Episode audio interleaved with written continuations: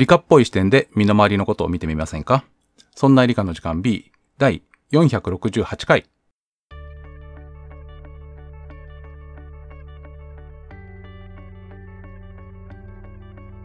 そんな理科の時間 B お送りいたしますのは吉安と香りとまさとです。よろしくお願いします。よろしくお願いしま。ますす。えー今回は6月の最終週なので、えー7月の天文現象をご紹介する回になっています。はい。もう半分終わった？もうすぐ半分ですね。えっ、と、6月はね、24日が最後の金曜日なので、まだ1週間ぐらいあるんですけど、うん。6月が終わると、え1年も折り返しになります。えー、はい。あれ今年なんか目標立てたっけ？えっ、と、私はこの番組を続けることっていう目標を立てましたけどね。あじゃあ私は吉安さんに追随することってことでいいかしら？いいですよ。はい、じゃあそマれでササさんの目標は？えーっと、しっかり喋るでいきましょわかりました。そう。はい。えー前回マサトさんが、えーはいお題をね、こう、はいお話ししてくれたんですけど、はい。早速メールとかを何通ももらっています。ありがとうございまありがす。とうございます。マサトさんどうですか？う。そうですね。えーっと、まあ、あの、厳しい意見も含め、たくさんくださいというところに対してで、まあ、しっかりそういう、ちゃんと意見いただいたんで、うん、あのーもっと、えー、わかりやすいというか、考え直さなきゃいけないだなっていうことを自分の中でも、あのー思い直しております。まだ引き続き頑張りますので、うん見放さずによろしくお願いします。引き離さず？ん？そこは難しいと。ところだね。そうですね。はい。はい。成長著しいマサトさんを待ちましょおー、いいな待ということで。はい。う。で、今日は7月の天文現象の方をご紹介するんですけれども、はい。マサトさんなんか気になってる天文ニュースがあるっていう話をしてましたけど、はい。えっと、ジェームズ・ウェッブ宇宙望遠鏡というものが、うんえっと、今打ち上がっているんですけれども、あの、宇宙の、まあ、望遠鏡が宇宙に打ち上がって、宇宙の、宇宙空間から外の世界を見るっていうものが、えー一番新しいやつが、えっ、と、去年の暮れかなに打ち上がったやつが、ようやく来月、あの、運転開始するよっていうので、最初の画像が出来上がるらしいというニュースがありました。はい。あれ、ハッブル宇宙望遠鏡の後継機だっけ？そうですね、後継機というふうに呼ばれているものになりますね。おういなので打ち上がったのいつですか？打ち上がったのが多分去年の12月の本当にな25とかそのぐらいだったと思います。あじゃあ半年間かけて調整をしていたわけなんですね。そうなりますね。一番最初はあれなんですよ。調整の前に何です、か？こう、はあ畳んであるのを、こう、パカパカ開くっていうので、みんなドキドキしたんですよ。そうですね。あパカパカ開けるかポコポコ開けるかってこと？そう、あの、ロケットに、こう、入るのに、うん。こう、要は、カンカンの形、円筒状の中に詰め込んであるんで、はい。それがこう、なんていうのかな、えー、あっちを開いて、こっちを開いて、ここをなんとかで展開して、とかってやって、えー、やっとこさできるっていうのでみんながドキドキワクワクしたっていう時期がありまして、はい。で、そこは無事に過ぎ。そう、なんとなく皆さん金色のね、六角形の鏡が、えーうんいくつもついてるっていう写真を思い出す方もいらっしゃるんじゃないかと思いますけど、ジェームス・ウェッブ宇宙望遠鏡。はい。うんそうそうそう。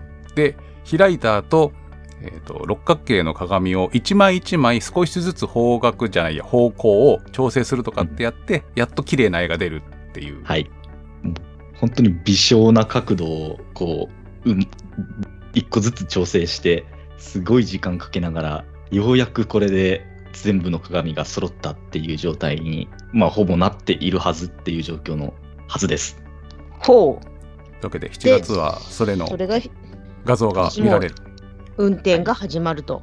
はい。確か何を撮る予7月12日定なんですか？まあ、うんと、何が出るかは自分も知らないんですけども、一応そのカラーイメージ、フルカラーの画像が出てくるよっていうことは言われてますね。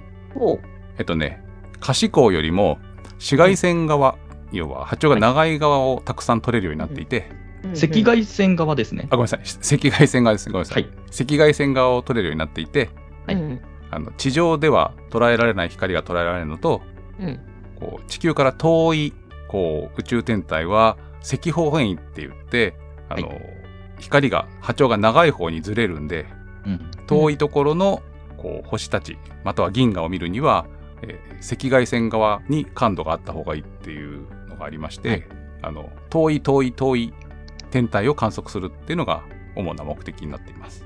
はーい。はいじゃあこれが正式に稼働することによって宇宙の謎がまた一つ解けるわけですね。とかあとは宇宙の謎がまた深まったりするのかない。ああ、そういう考えもあるね。そうそうそうまあただ進む前進すると。前進します。おおいいですね。いいお返事です。ねちっちゃい悪いニュースもあったりしてちっちゃい悪いニュース。そうすでにねあの宇宙ゴミというか塵がぶつかって傷がついた説っていうのがありましておー。何？使う前から傷物になったってことですか？そうなんですよ。それはどうかと。だからね。交換できないんですか？交換できないと思います。はい。ええめちゃくちゃ遠いところに置いてあるんですよ、今。地球から見て月の4倍くらい遠い位置にある。月よりも向こうってこと？月よりも向こう側です。太陽から見て地球から、はい。ん？じゃあ太陽から見て地球の反対側？地球から見て太陽の、ねえー反対側に、えーはい。大体位置してるっていうので、はい。あのハッブル宇宙望遠鏡はあの宇宙飛行士が直しに行きましたけど多分ジェームス・ウェッブ望遠鏡を直しに行くのは、えーうん。不可能じゃないかと。もう至難の技というか、本当に事実上不可能っていうぐらいだと思います。へえただそこに置きたかったわけね。そうそうですね。はい、ということで、えーはい7月の、えー天文ニュースというか宇宙ニュースですね。そうですね。はい。はいあ、あとですね、えっ、と、一つだけお礼を、はい私、えっ、と、今日収録の日の昼間に、えー他のポッドキャスト番組、サボテン妻のちょっと耳貸して、えー通称サボ妻っていうポッドキャスト番組がありまして、サボさん。サボさんじゃはないです。アリゾナ州の方々がやっているポッドキャスト番組なんですけどア、リゾナまで行ってきたんですか？そ そこのアリゾナの、えー、とシャケ子さんっていう方が日本にやってきていたので、はい。で東京に来るっていうので、えーおオフ会が開催されて行ってきました。へえはい、じゃあで次回はぜひアリゾナで。あだから参加した人はアリゾナ行きたいですねって話をしてましたよ。アリゾナってどこだ、アメリカ合衆国のアリゾナ州ですよ。うん、南の方そうそうそうはい。砂漠とセドナとサボテンが有名な。へえセドナってなんだかわかんないけどセドナはね、えー、とスピリチュアルな方に大人気の元気が出る場所らしいです。あ場所の名前そうそうそう。へえそうで、えーその中でも私というか私の番組を知ってくださる方もいたのでありがとうございました。お世話になりました。なんとありがとうございます。人気者ですね。うん、あの、よかったです。あの、女性3人でやってる番組で、うん、はい。オフ会に参加された方が、ね うちは違いますよ。私はえ、あの、女性キャラじゃないですよ。あえっ、違ったか。10 12人？うんうん。とかで、えっ、と、男性は私一人だけだったので、うー。ヒューヒュー。ヒューヒュー。っていうのはないですけど、両え両手両足に花だね。とかまあ私はあれ、あの、主人公じゃないんで、まあ あれですけど。はい。あというわけで、えっ、と、だんだんね、オフ会とかもできるような感じになってくるのかなっていうのも感慨深い。えーはいおじゃあそろそろまた次のオフ会を考えますか？ね、あちなみに、えー、とは私と正人さんは26日、6月の26日に、えーとはい。名古屋の、えーポートメッセ名古屋でやっている、えーとクリエイターズマーケットに26日の夕方は顔を出すはずです。はい。あちなみに25日は私はそこに店番で価格 T シャツ売ってます。そうですね。なんか二人でね、どこ行くんだか。あで日曜日の昼間は、えー、と今計画中ですが名古屋近辺の博物館か美術館に、えー、正人さんと行こうって話をしていて、えー最終的にまだ場所は決まってないです。うん、まあ、そうですね。はい。ふん、そうっすか。お土産は、えっ、と考え中です。M&M's のチョコレートでもいいよ。だから名古屋っぽい方がいいんじゃないですか？別に？お土産がもらえれば別に名古屋土産じゃなくてもいいですよ。わかりました。じゃああの東京に戻ってきてから考えます。それでもいい。ということで、えー、と本編の方では7月の天文現象の方を紹介したいと思います。はい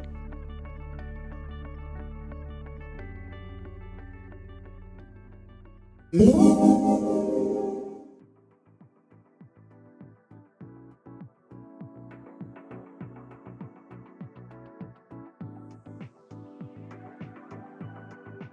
月の天文現象の方をいつもと同じように月の運行からお話をしていきたいと思います。牛置きしちゃう感じがね、いや、それは月に変わってでしょ。月の紹介変なので。わんない。変わんないですか？えーまずですね、新月は7月の29日が新月で、えー旧暦の7月1日。ほう。であ、れ？えということは七夕がもうすぐじゃないですかー。そうなんですよ。なので、えー旧暦の七夕は8月4日。天文系の人だと伝統的七夕なんて言いますけど、はい。えーでもちろん7月7日は俗に言う七夕ですね。はい。はい。で、8月4日が七夕ってなんか食べたっけ？伝統的な七夕。七夕は何ですかねあんまり聞かないですけど、七夕的なもの？バターですか？だとすると。え、七夕って上からバターが落ちてくるの？いや、七夕は、そりゃ、えっ、と、ぼたもちが落ちてくるんですけど、あボタか。あ、そう。七夕か。た七夕だからバターが落ちてくるのかなと思って。なるほどでね。バターが棚の上に置いとくわけ。いや、大体バターは棚の上に置いとくんじゃないんですか？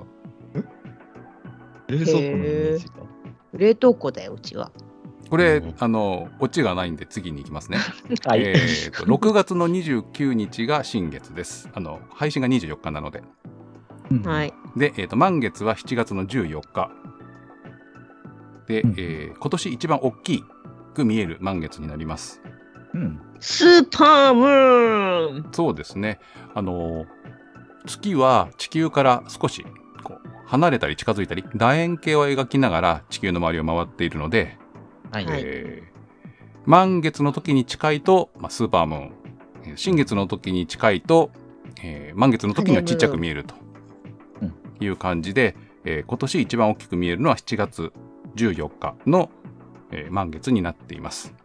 はいで、6月の、えー夏至に近い時の満月は低めに見えるんで、えーと7月もね、夏至からそんなには離れてないので、えー7月の14日の満月も、えー低めなところに見えるはずです。ぜひね、はいあの、高さ、見上げる高さを確認してみてください。あと、冬至の近くはすごい高くあの満月が上がるので、その辺と比べられるといいんじゃないかななんて思っています。はーい。はい。地で、平線に、地球あの地平線とかに近い方が、特にまた月も大きく見えるっていうのがありますよね。そう、感赤っぽく見えたり、あと、大きい感じがするってなりますね。感じがする。はい。はい。なんだっけ、周りのビルとか建物と比較するから大きく感じるんだっけ？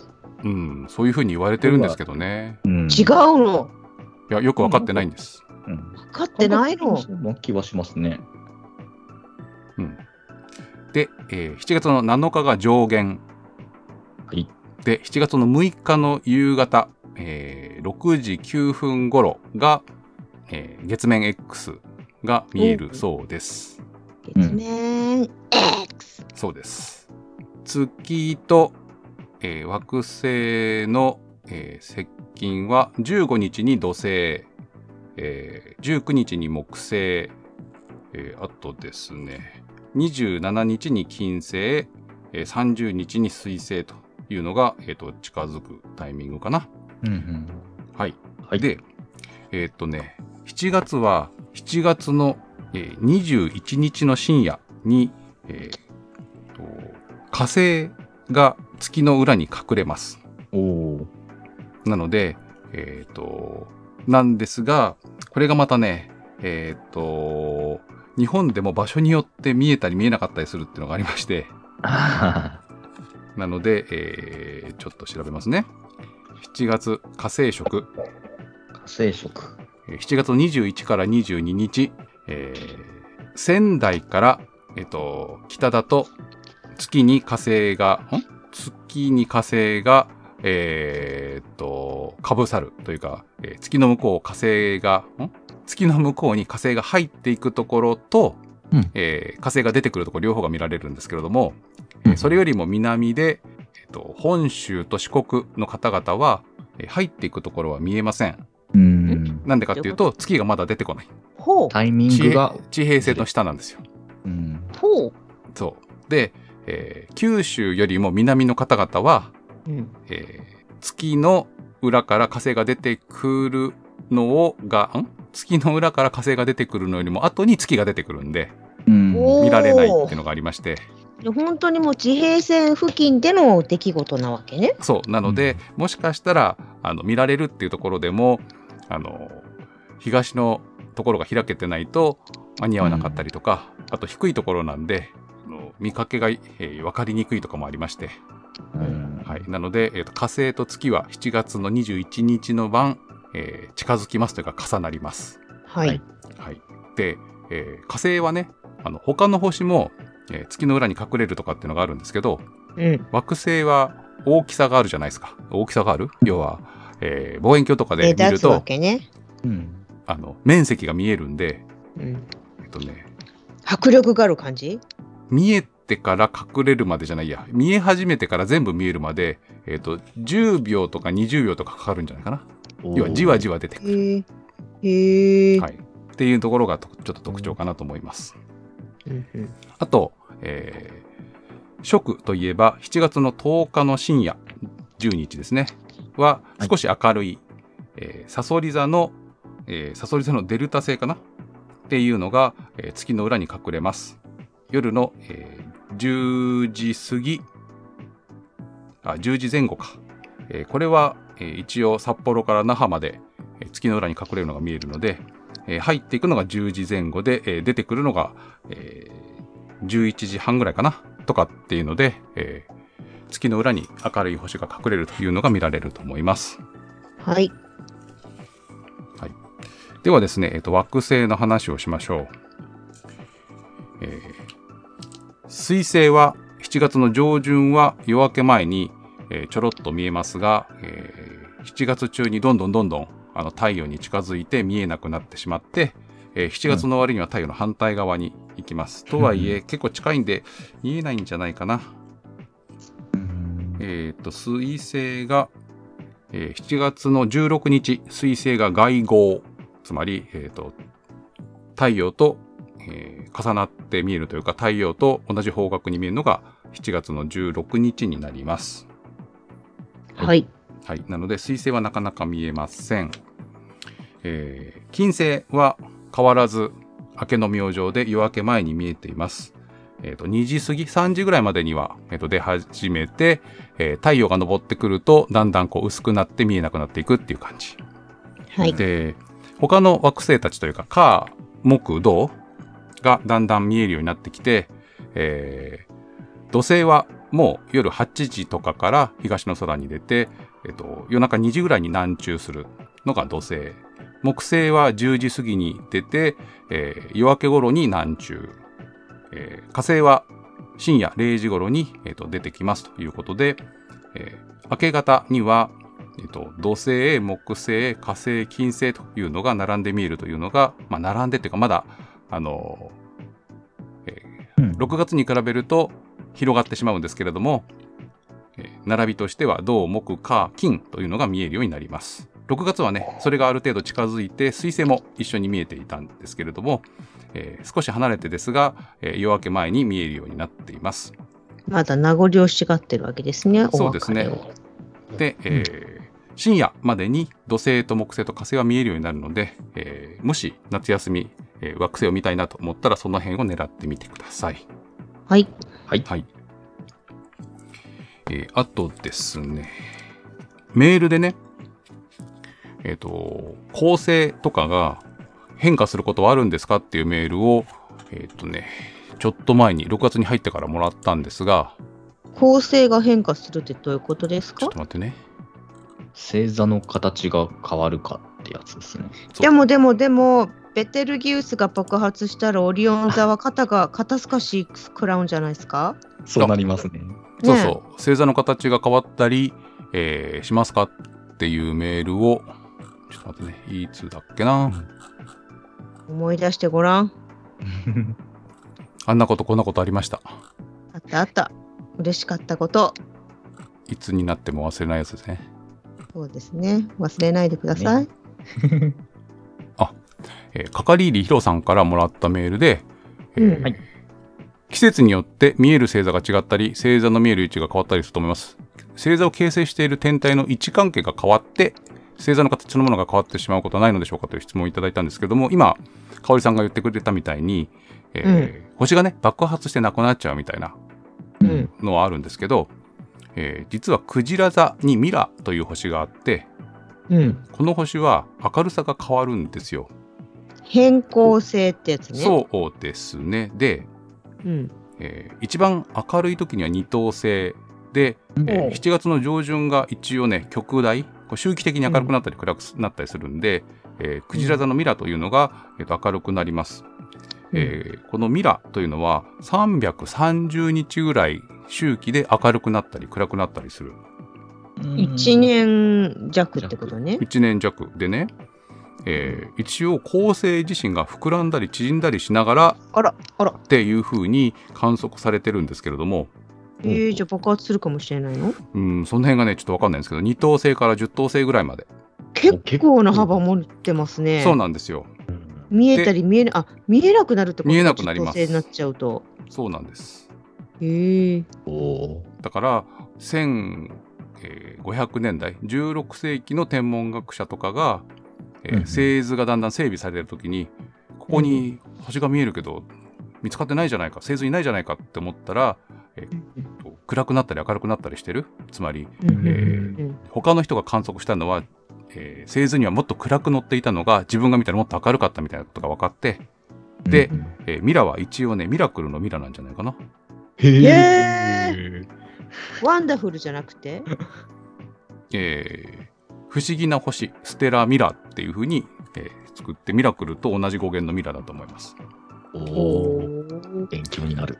ただですね、えー、とクジラ座っていうのはあんま目立たないのと、えーこの7月上旬だとそんなによく見えないんじゃないかな。えっ、とね7月には、えー、と午前2時から3時ぐらいに、えーやっと東の空から出て、えー30度ぐらいまで上がるのかな？一番上がっても。で、えー火星がやや近いんで、えー7月は火星を目安にするといいかもしれません。はい。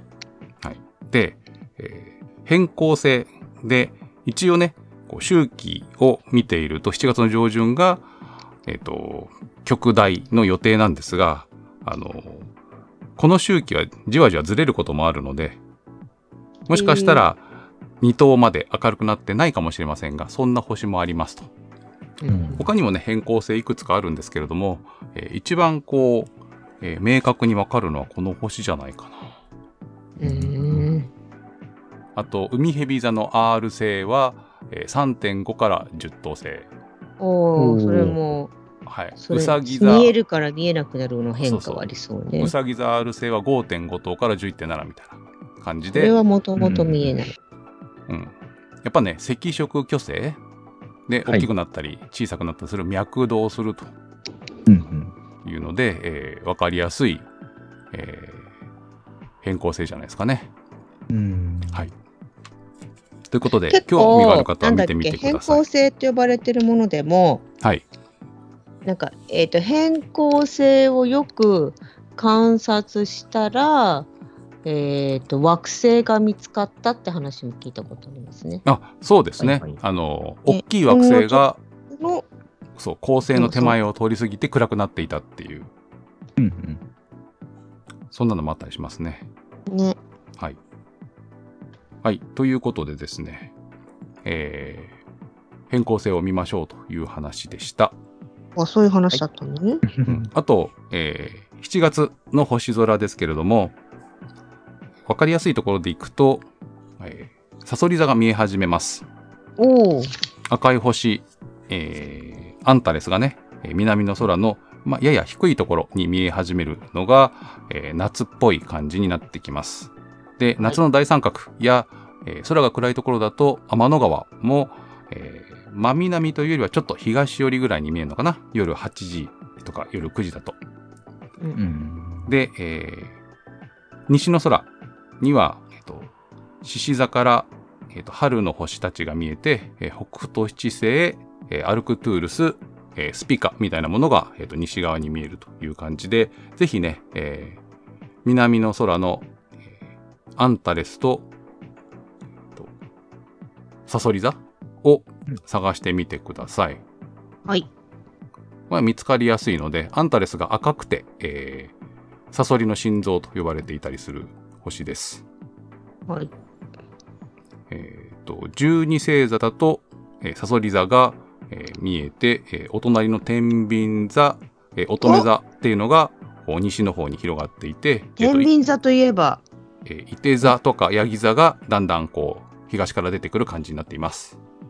天秤座といえば、天秤座といえば何ですか？年の星座あ、そうなんですね。そうなんですね。です。ですはい。あと、一応ですね、えー水亀座デルタ流星群というのがあって、うんうんえーそんなにたくさん飛ばないかもしれませんけれど、これの極大が7月の30日になっています。ははい。はい。あとね、えー太陽暦で言うと、えー確か土曜が、夏の土曜があるんじゃなかったっけな？うんおーうなぎの日ああったあったあった。7月20。そうですね。20日が夏の土曜が、えーと始まります。うなぎ。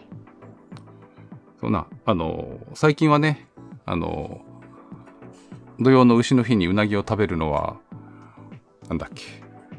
平賀源内。平賀源内説っていうのは、あのー後から誰かが作ったんじゃないかって話とかも出てるんで、うん